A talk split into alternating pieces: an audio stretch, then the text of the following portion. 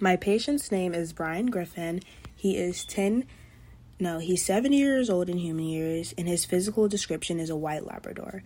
He grew up in Quahog, Rhode Island, and his family could be described as neglectful because they lack responsibility and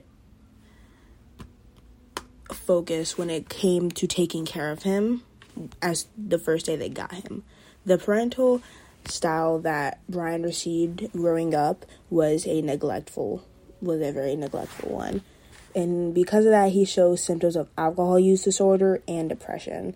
And his personality can I would describe as neuroticism because he's a selfish, inconsiderate, inconsiderate and irresponsible person. All destructive behaviors and the mindset behind all of this is that he's usually focused on himself. And I feel like his id motivates these motives and makes him the way he is. And what I would recommend for him is therapy or just talking to somebody.